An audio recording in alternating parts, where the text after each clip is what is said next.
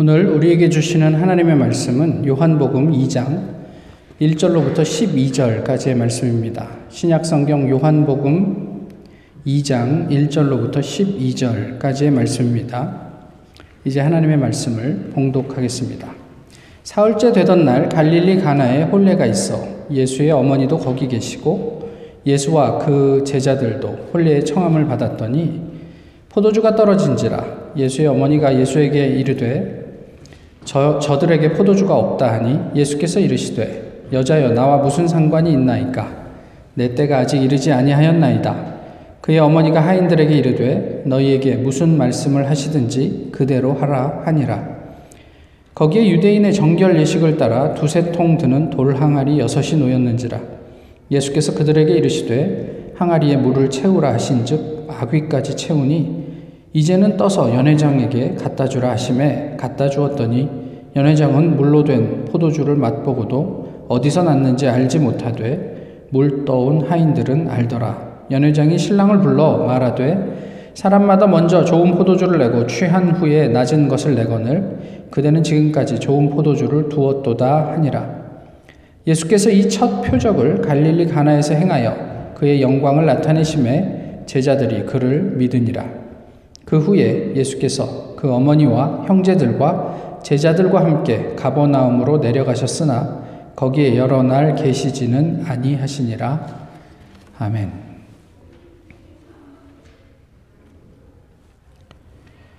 종교인들 중에 이런 사람들이 제법 많다. 항상 감동적인 이야기, 아름다운 이야기, 따뜻한 이야기, 가슴을 적시는 이야기, 문학적 감수성이 뛰어난 이야기를 아주 잘하는 사람들이 사람들 말이다. 말뿐만 아니라 눈빛과 표정과 제스처까지도 그 입에서 나오는 말과 하모니를 이룬다. 가히 완벽하다. 그 결과 많은 사람들에게 사랑과 존경을 받는다. 늙은이에게도 젊은이에게도 여성에게도 남성에게도 부자에게도 가난한 자에게도 우파에게도 좌파에게도 사랑을 받는다. 그는 가히 이 시대의 현자와 같다. 모두가 그의 지혜를 찬미한다. 목사님들 중에도, 신부님들 중에도, 스님들 중에도 이런 사람들이 제법 많다. 그러나 놀랍게도 그들 종교인들은 이 시대에 그리고 이 사회에 아무런 위협거리가 되지 않는다. 아름답고 따뜻한 말은 할 줄 알지만 예언자의 심장과 용기는 없기 때문이다. 아니, 예언자가 얼마나 비참한 삶을 사는지 누구보다 잘 알기에 극구 피하기 때문이다. 그는 예언자에 대해서는 현란하게 설명할 줄 아나 정작 마음속으로는 예언자의 삶을 버거워하고 나아가 경멸한다. 그래서 나는 그들의 미사 여구를 믿지도 듣지도 않는다. 내가 나이가 들면서 신앙이 깊어지면서 학식이 조금 늘어나면서 좋아진 것이 하나 있다. 그것은 세상에 위협이 되지 않는 종교인들의 말은 듣지도 믿지도 않는 것이다. 그런 종교인은 그저 밥벌이를 위해 경전과 신앙과 지혜를 이용하는 것 뿐이다. 나는 그들의 생산품을 소비할 마음이 없다. 진리란 무엇인가? 정의란 무엇인가? 믿음이란 무엇인가? 그것은 이 타락한 세상을 끝없이 불편하게 만드는 것이다. 그 불편함이 사라진 종교는 그저 마약일 뿐이다. 사사기 21장 마지막에 보시면 그때 이스라엘에 왕이 없으므로 사람이 각각 그 소견에 오른 대로 행하였더라. 이렇게 기록하고 있습니다. 어떻게 생각하시는지요? 그런데 그때만 그랬겠습니까? 요즘도 교회에는 각자의 소견이 하나님 버금가는 것 같습니다. 그래서 세습도 자기 마음대로 할 수 있고, 횡령도 하고, 또 뭐 성추행, 성폭행 해도 별로 거리끼지 않고, 전횡을 일삼아도 별로 문제되지 않는 모습들을 보게 되죠. 그만큼 교회에는 약장수가 많아졌습니다. 주중에 한국에, 주중에 한국에서 전화를 받았어요. 이제 얼마 전에, 한 1년 반쯤 전에 결혼한 아, 분한테 전화를 받았는데요. 교회 때문에 고민이 있다는 거예요. 남편이랑 맨날 싸운다는 거죠. 어, 결혼과 함께 남편이 다니던 교회에 출석하게 됐는데 1년 반여 동안 어, 예배 가운데 너무 공허하다는 거예요.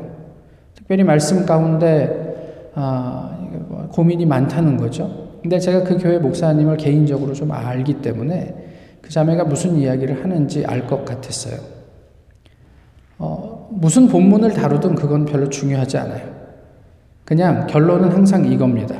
예수 잘 믿으면 복 받고 잘못 믿으면 벌 받는다.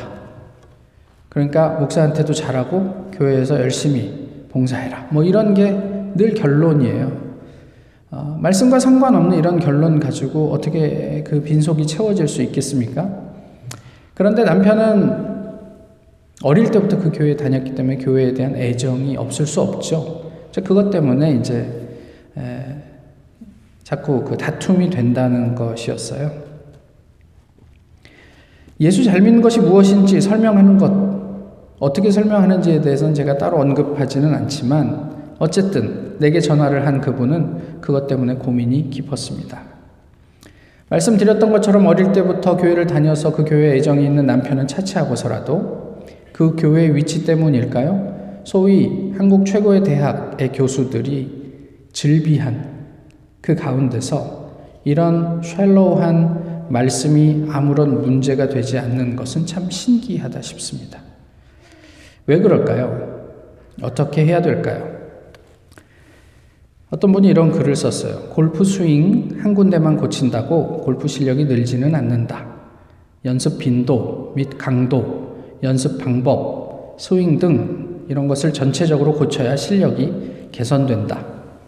깡패 한 명을 몰아낸다고 골목이 깨끗해지지 않는다. 조폭 및 배우 조직을 일망타진해야 한다. 기술적인 문제 한 개만 고친다고 순이익 증가로 이어지지 않는다.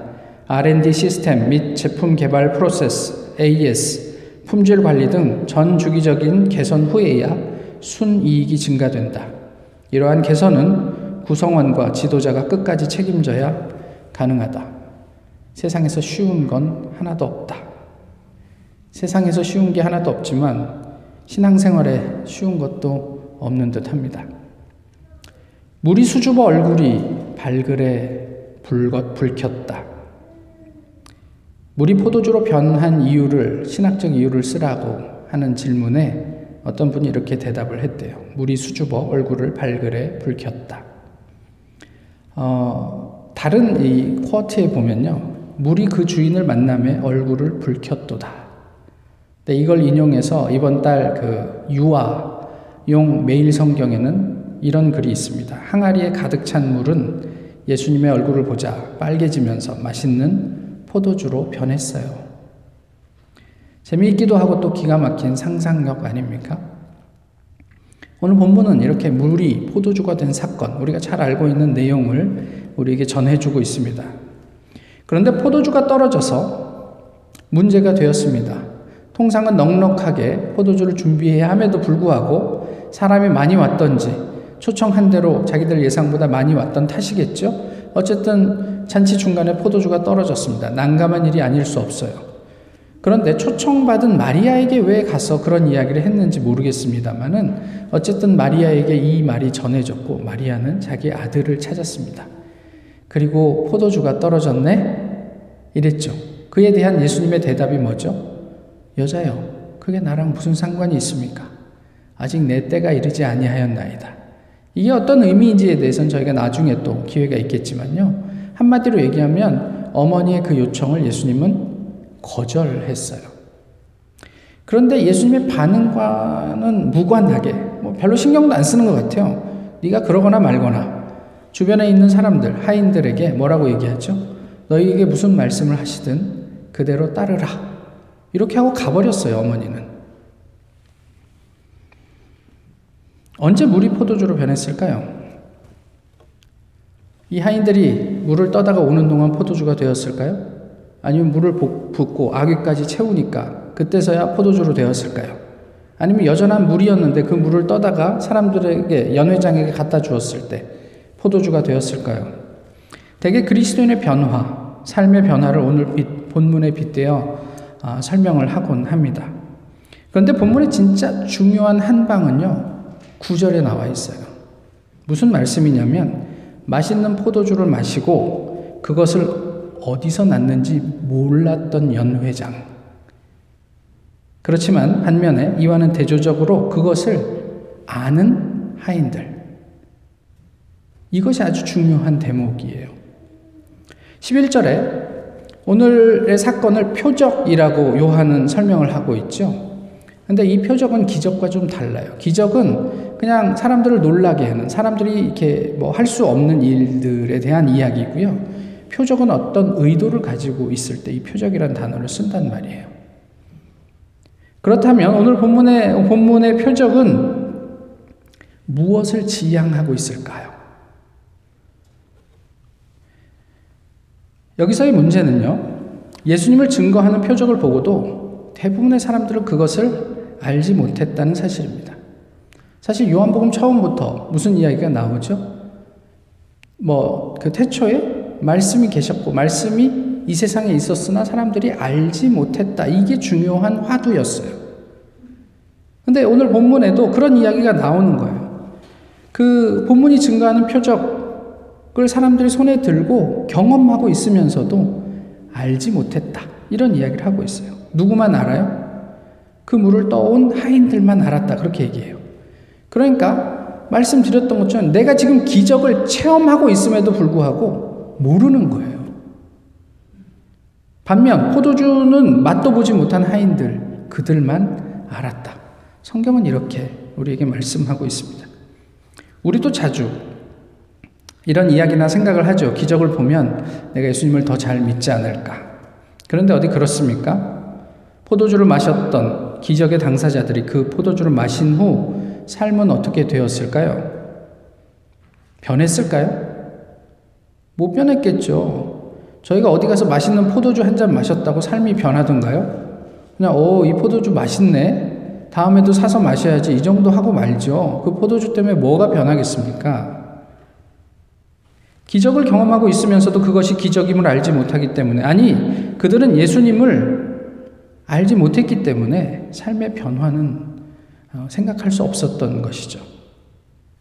그럼 어떻게 예수님을 알 수 있습니까? 하인들을 보셔야죠. 한번 생각해 보세요. 포도주를 사오든지 만들든지 해야 되는데, 뭐 만들 수는 없잖아요, 당장에. 근데 예수님은 뭐라고 얘기하냐면 이 하인들 보고 물을 떠다가 이 항아리에다 채우라 이렇게 말씀하셨어요. 근데 이 항아리가 뭐죠? 어떤 항아리입니까? 용도가 뭐죠? 유대인의 정결 예식을 위한 항아리라고 그랬잖아요. 무엇이냐면 손님을 초청했을 때 입구에서 그들의 더러워진 발을 씻으라고 마련해둔 물통이에요.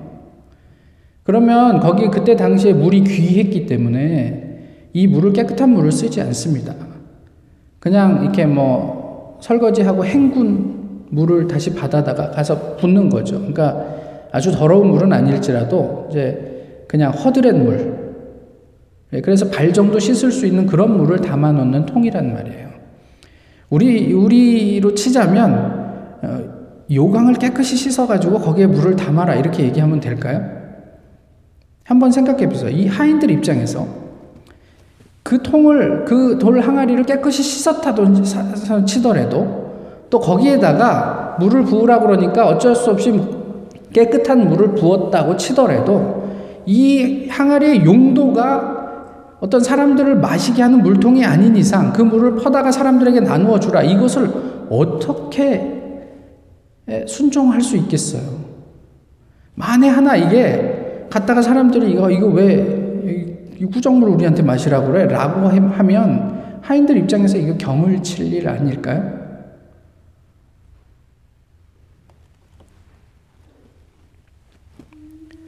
우리 같으면 이런 예수님의 요구에 어떻게 반응했을 것 같으세요? 발 씻는 물을 사람들에게 갖다 주라고? 그럼에도 불구하고 이 하인들은 그냥 예수님이 시키는 대로 했습니다. 아마 이 하인들은 그날 예수님을 처음 봤을 거예요. 어쩌면 예수님이 자기들보다 훨씬 어렸을지도 모르겠어요. 그런데 마리아의 말, 무슨 말씀을 하시든 그, 그대로 하라. 이 말 한마디 때문이었을까요? 어쨌든 하라는 대로 했습니다. 말이 되지 않는 예수님의 요구에 순종했는데 그 다음에 사건이 벌어진 거예요. 이내 그들은 그 예수님의 기적을 표적으로 경험하게 되었다. 이게 성경이 우리에게 말씀하시는 바예요. 포도주를 마시는 것과는 별개로 그 자리에 함께하고 있는 그분이 하나님임을 알았다. 수많은 사람들이 함께 있었어요.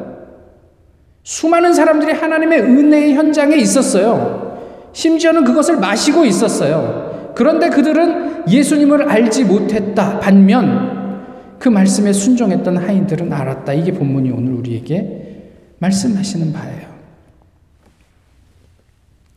한번 되돌아보시죠. 우리가 수련회나 부흥회 또 우리의 삶 속에서 이제 이제까지 신앙생활 하면서 얼마나 많은 은혜와 하나님의 역사, 기적 이런 것들을 직접 또는 옆에서 체험했습니까?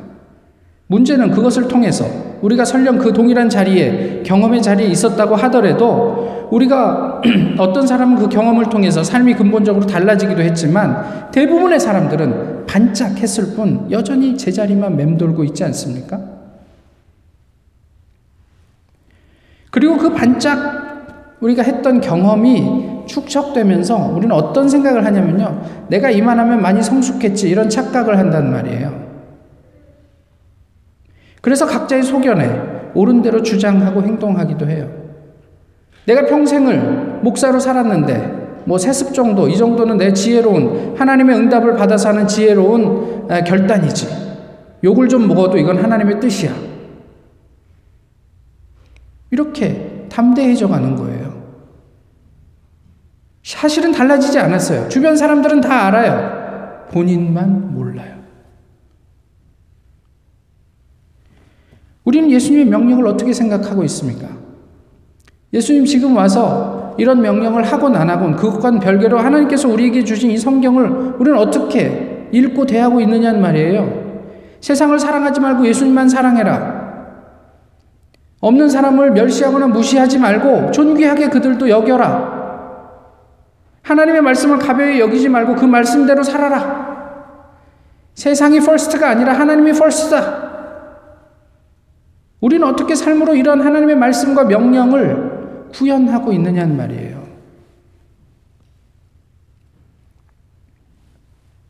무엇이 신앙인의 삶입니까?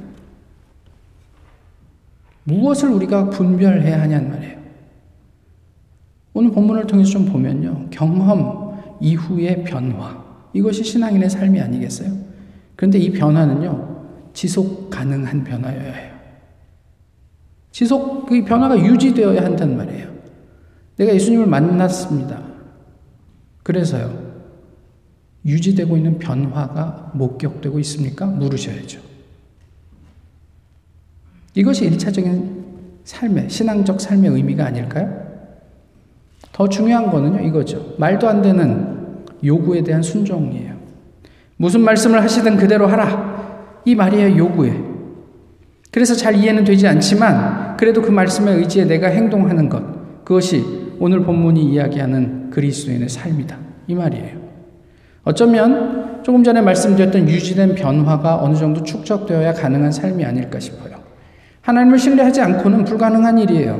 하나님 내가 이렇게 살지 않거든. 내가 지금 이렇게 살아야만 내 인생이 잘 갈 수 있을 거라고 생각하는 이것을 내가 여기 이 길에서 벗어날지라도 하나님께서 내 인생을 책임져 주신다는 믿음 없이는 살 수 없는 그런 삶이란 말이에요.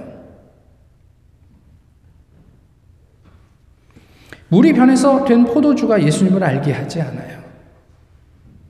포도주 자체는 그냥 포도주에 지나지 않아요. 포도주를 마신 사람은 신기하기만 해요. 세상 그 무엇으로도 예수님을 대신할 수 없습니다. 기적이 우리를 변화시키는 게 아니란 말이에요. 우리를 변화시키는 힘은 예수 그리스도에게 있습니다. 공생의 시작 후 첫 번째 표적을 음, 요한은 오늘 본문으로 이야기를 하고 있어요. 근데 통상은 11절까지인데요. 12절 한 절을 또 이제 읽어보시면, 어, 예수님께서 제자들과 어머니와 함께 가버나움으로 가셨다. 이런 이야기가 나오잖아요. 그런데 한번 이 사건 이후에 어머니의 입장에서 한번 생각을 해보세요. 아들이 얼마나 자랑스럽겠어요. 누구도 해결할 수 없는 문제인데 이 아들의 말 한마디로 어, 그 난처한 상황이 일거에 해결이 됐단 말이에요. 얼마나 자랑스럽겠어요. 또 다른 한편은 그 기적이 자기 때문에 비롯됐다는 게 얼마나 또 뿌듯하겠어요. 내가 거기에 가지 않았다면 아마 얼마나 이 힘든 이 피로연이 됐을까 이런 생각하지 않았을까요? 세상에 잘난 아들을 자랑하고 싶지 않은 어머니가 또 있겠습니까? 아울러 그 잘난 아들 곁에 함께하고 싶은 어머니의 마음은 누구나 마찬가지겠죠. 그런데 예수님께서는 이런 어머니를 뒤로하고 곧 가버나움을 떠나가셨다. 12절은 그렇게 이야기를 하고 있어요. 무슨 의미일까요? 다른 각도로 보면 떠나가는 그 아들을 어머니 마리아는 잡지 않았다. 이렇게 얘기하는. 이게 중요한 의미가 있어요. 사람과 사람이 만나서 사랑하고 살아가는 일, 아름다운 일이죠. 그런데 이것이 심각한 위협이 되는 경우가 있는데 그것은 무엇이냐면 관계를 소유로 바꿀 때 위협이 돼요. 어머니 입장에서 예수님을, 아니, 자기 아들을 자기 곁에 두면 훨씬 만족스럽지 않았을까요? 그러나 그렇게 해서는 예수님이 진정한 하나님의 아들이 될 수 없다는 사실을 아마 마리아는 알고 있었던 것 같아요. 그래서 자기의 사랑스러운 아들을 보내줍니다. 마리아는 철저하게 자신의 아들이 하나님의 사람으로 사역할 수 있도록 그를 자유롭게 해줬어요. 로마 군인으로부터 처절하게 맞으실 때도 억울하게 십자가의 고통을 온몸으로 감당하실 때에도 그 어느 순간에도 차라리 어미인 나를 때리고 나를 십자가에 못 박으라 나서지 않으시고 그냥 그 아들을 그 자리에 내어 주셨어요. 이게 쉬운 일이었을까요? 어미 입장에서? 그런데 이 때문에 예수님은 예수님이 되실 수 있었고 오늘 우리가 있을 수 있었던 거예요. 이것 때문에 예수님은 진정한 하나님의 아들일 수 있었단 말이에요.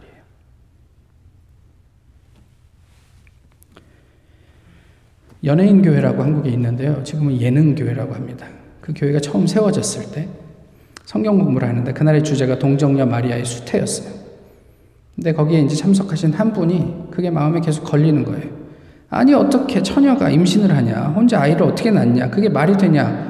다른 건 믿어도 이런 황당무계한 말을 어떻게 믿냐? 그러면서 성경 공부하는데 계속 그걸 갖고 딴지를 거는 거죠. 진행이 안 돼요. 그곳에 함께 있었던 분 중에 구봉서 씨가 있었어요. 아직 뭐 장로로 소천 받으셨지만 어쨌든 당시에는 그냥 성도였죠. 근데 그분이 그렇게 딴지를 거는 분에게 이렇게 한마디를 했다고 해요. 아니 제 서방이 믿는다는데 왜 네가 난리야?